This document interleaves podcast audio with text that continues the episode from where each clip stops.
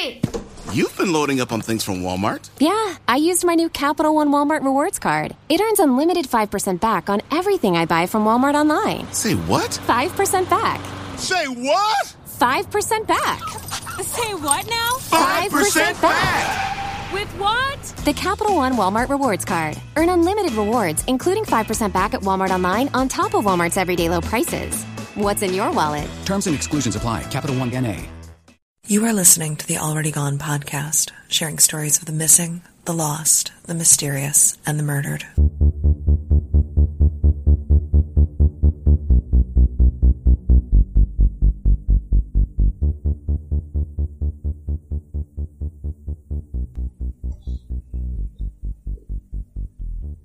For two weeks, I've told the story of Russell Williams, a Canadian Forces Base commander who pled guilty to over 88 counts against him, including two for murder. Williams was head of Canadian Forces Base Trenton in Ontario. All this talk of military bases got me thinking about another base, one in the United States. Did you know that Camp Grayling on the shores of Lake Margrethe in northern Michigan is the largest National Guard base in the United States? Opened in 1914 on land donated by a local lumber baron, it's on almost 150,000 acres spread over three counties. More than 20,000 troops train at Camp Grayling each year. The base brings jobs and money into a small town that relied on the lumber industry, then tourism to sustain itself. Grayling is also the county seat of Crawford County, Michigan. If you map Michigan like I do, using the back of your left hand, Grayling is about an inch below the cuticle on the nail of your middle finger. Traverse City is the nearest big city, and it's 50 miles west of Grayling. Despite the size and significance of the base, Grayling is a small town. A two mile by two mile square with the AuSable River running through it. Grayling hasn't changed much in 50 years. It hasn't changed much in a hundred years. The Rialto Theater on Michigan Avenue has shown movies since 1915. And after the show, be sure to go to Dawson's for a milkshake. The population of the town hasn't changed much either. It's hovered around 2,000 people since the early part of the 20th century. Just last week, I was traveling through northern Michigan and spent some time here, which left me looking for Perry Otto Corlew, someone who went missing from Grayling almost 45 years ago. Perry Corlew was 17 years old, finishing up high school and trying to stay out of trouble. The younger of Roberta and Dewey Corlew's two children, Perry had been arrested for breaking and entering a few months before. The Grayling police put Perry on probation. It was a Friday night, March 15th, 1974. Perry was driving a 1971 Buick Skylark that he was in the process of buying. While he was out, perhaps after a movie at the Rialto or a milkshake at Dawson's, the Buick collided with a parked car. The call to Grayling police reporting the incident came in about 8:30 p.m. The incident was described as minor, a fender bender. It's unlikely that Perry would have been seriously injured in the collision. Since Grayling is a small town and mid-March isn't exactly tourist season, it's likely that the car he struck belonged to a local. Did Perry know the car's owner? Did they stay and wait for police after the incident even though Perry had left? Or could it be that this wasn't Perry's first or second accident? He had a poor driving record. Although, does that mean accidents or speeding tickets or both? We can't say. Grayling's finest responded to the scene but found only shards of glass from the Skylark's headlight. Corlew had fled the scene of the accident, heading east, out of town. Around 10 p.m. that night, full dark and still winter in the heart of northern Michigan, a trucker headed south on I 75 to Ohio radioed in to report a car on the side of the freeway. Driver's door ajar, lights on. Deputies from both Roscommon County and Crawford County responded to the scene of the abandoned Buick. Its headlight damaged from the earlier accident on Michigan Avenue.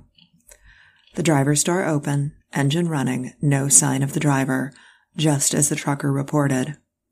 Perry Corlew was gone. It was snowing that night, which isn't unusual for March in northern Michigan. The car was left at the Crawford County, Roscommon County line. This is why deputies from both counties responded to the report of an abandoned vehicle.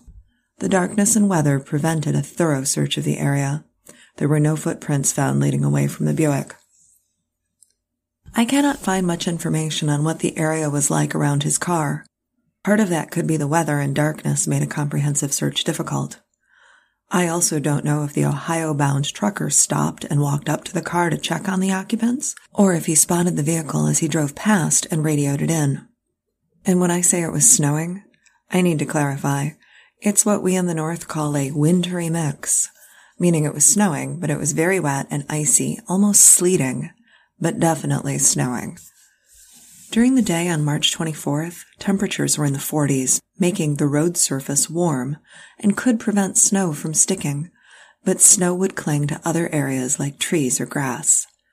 This could explain a lack of footprints. Also, if salt trucks had been out, or plows keeping the road clear, that could explain it as well.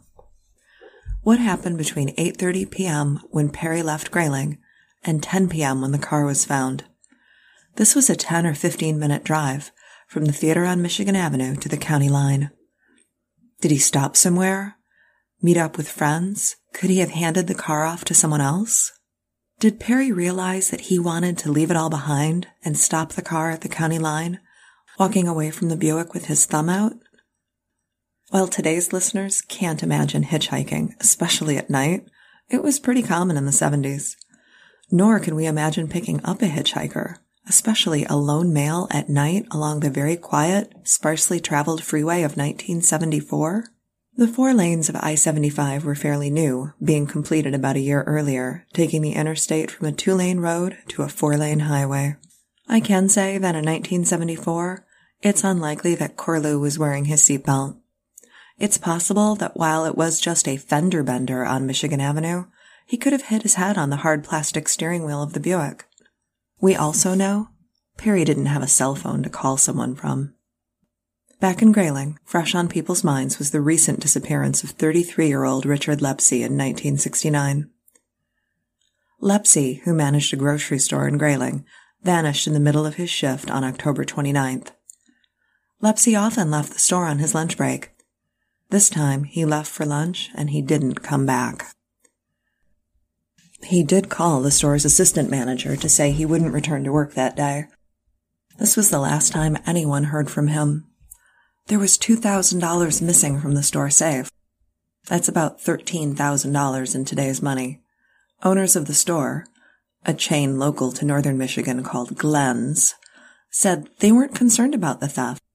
Lepsy was a trusted, long-time employee and they didn't want to press charges. They were concerned about his safety and well-being when they spoke with the press asking Richard to please come back. Lepsy's car, a station wagon with wood-paneled sides, was found November 2nd, 1969, west of Grayling at the Cherry Capital Airport in Traverse City. The car was unlocked. Half a pack of cigarettes were on the dash, and yes, it was the brand that Lepsy favored. The keys were still in the ignition. There was no record of him buying a ticket or boarding a flight, but remember, flying in the 60s was very different from flying today. If he were paying in cash, he could have given a false name, boarded a plane, and disappeared. Lepsy, who left behind a wife and children, was pronounced dead in 1976. His daughter, Lisa Lepsy, continues to look for her father. If you want more information about Lepsy's disappearance, I recommend you check out the Thin Air podcast. They covered his story in episode 7 and go over the theory that Robert Richard Lepsy, who vanished from Grayling, became the notorious D.B. Cooper. Back to our missing teenager. Corlew's family looked for Perry. Was he with a friend? Was he taking a break and would come home soon? Spring arrived, the snow melted, and there were no answers. Anglers descended on Grayling. The Au offers some of the best fly fishing in the world. Still, no sign of Perry. His birthday came and went in July with no word from the tall, eyeglass wearing teenager. I should mention, Perry was well over six feet tall, perhaps as tall as six foot four, making him literally stand out in a crowd. While Grayling's population is about 2,000 people, tourists flock to the area. It's a sportsman's paradise. In the spring, summer, and fall, the area is a haven for anglers, and the rivers are busy with kayaks and canoes. The fall brings hunting season, sportsmen with bows and rifles spending days in the woods. Winter welcomes skiers, snowmobilers, and brave ice fishermen whose shanties line the thick layer of ice on Lake Margrethe. In the 1970s, the lake had public access points. After September 11th, these were closed for security reasons because of the National Guard base. In 1975, Grayling police sent Corlew's dental records to Louisiana to see if he was a match to a John Doe. He was not a match, and sadly, his dental records were lost during the process. But Corlew had an arrest record. Remember his breaking and entering arrest? Grayling PD didn't fingerprint him when they brought him in. No dental records, no fingerprints. This left law enforcement with little ability to search for Corlew in the era before technology streamlined the process. Not long after Perry disappeared, his parents moved away from Grayling. Dewey Corlew, Perry's father, was transferred and they settled in Prudenville, Michigan. Prudenville is located 30 miles south of Grayling off of I-75. Dewey and his wife Roberta would move back to Grayling in 1990. In 1978, his parents thought they spotted Perry in the background of a national news report. Remember, Perry's really tall, maybe as tall as 6'4". They contacted the news station trying to track down where the footage was taken. Sadly, they were unable to learn specifics and the potential lead went nowhere. For 15 years, the case was quiet. No new information, no sign of their son, but the story would surface in the press once in a while, trying to stir interest, hoping to lead Perry home. In the early 90s, some interesting things happened.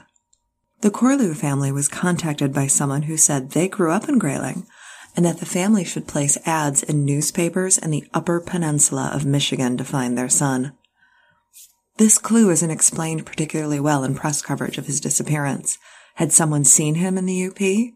Was someone involved in his disappearance, keeping vital information to themselves? In 1992, the FBI created a computer generated photo of what Corlew might look like at the age of 40. Also in 1992, Perry's older brother, Michael, a Vietnam veteran, received a very strange phone call. Rocky, watch me pull a rabbit out of my hat. The call came from someone mimicking cartoon voices and asking him how he liked them. This was a game the boys had played when they were kids.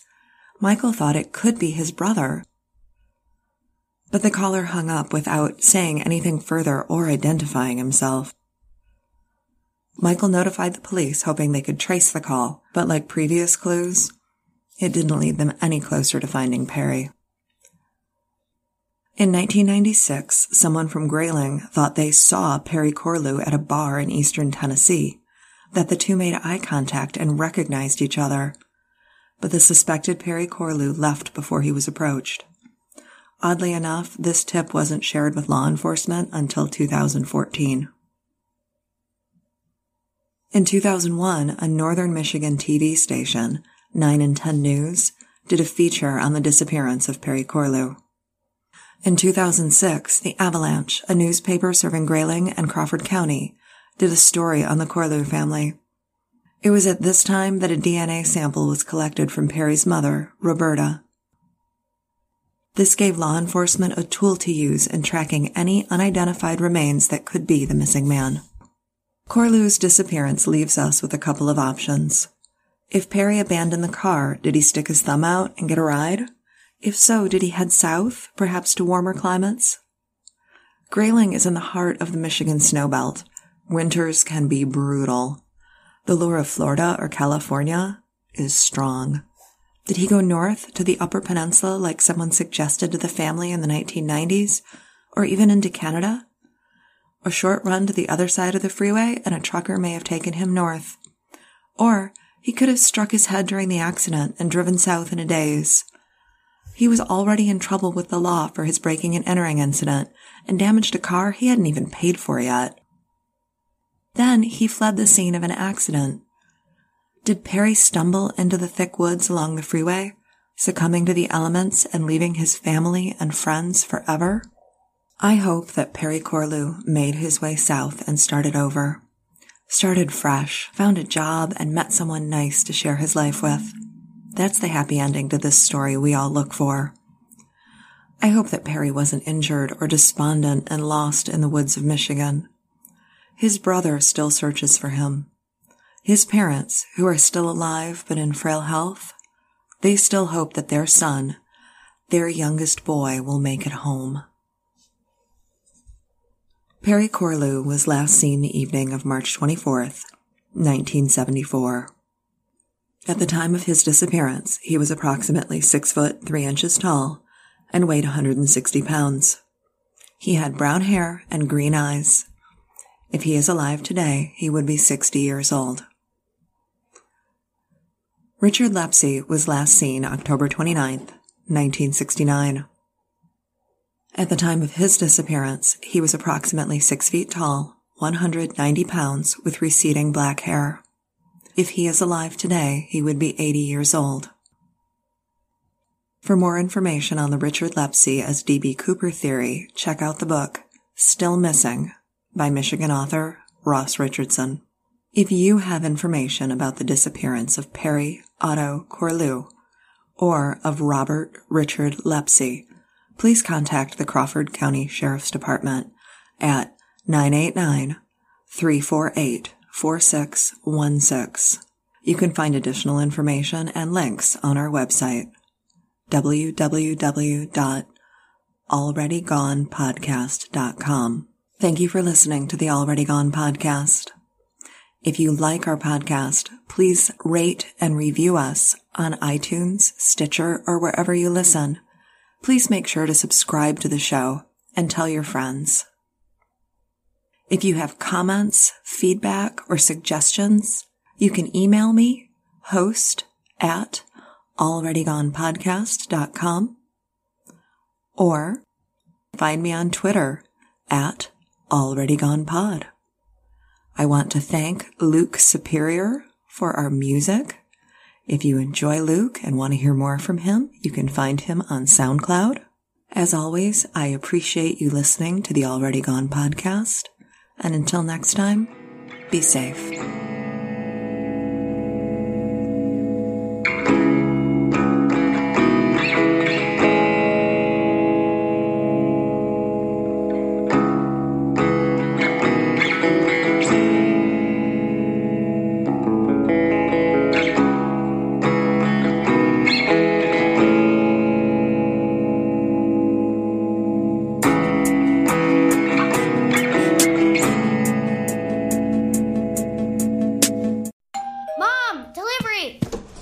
Loading up on things from Walmart. Yeah, I used my new Capital One Walmart Rewards card. It earns unlimited 5% back on everything I buy from Walmart online. Say what? 5% back. Say what? 5% back. Say what now? 5% back! With what? The Capital One Walmart Rewards card. Earn unlimited rewards, including 5% back at Walmart online on top of Walmart's everyday low prices. What's in your wallet? Terms and exclusions apply. Capital One NA.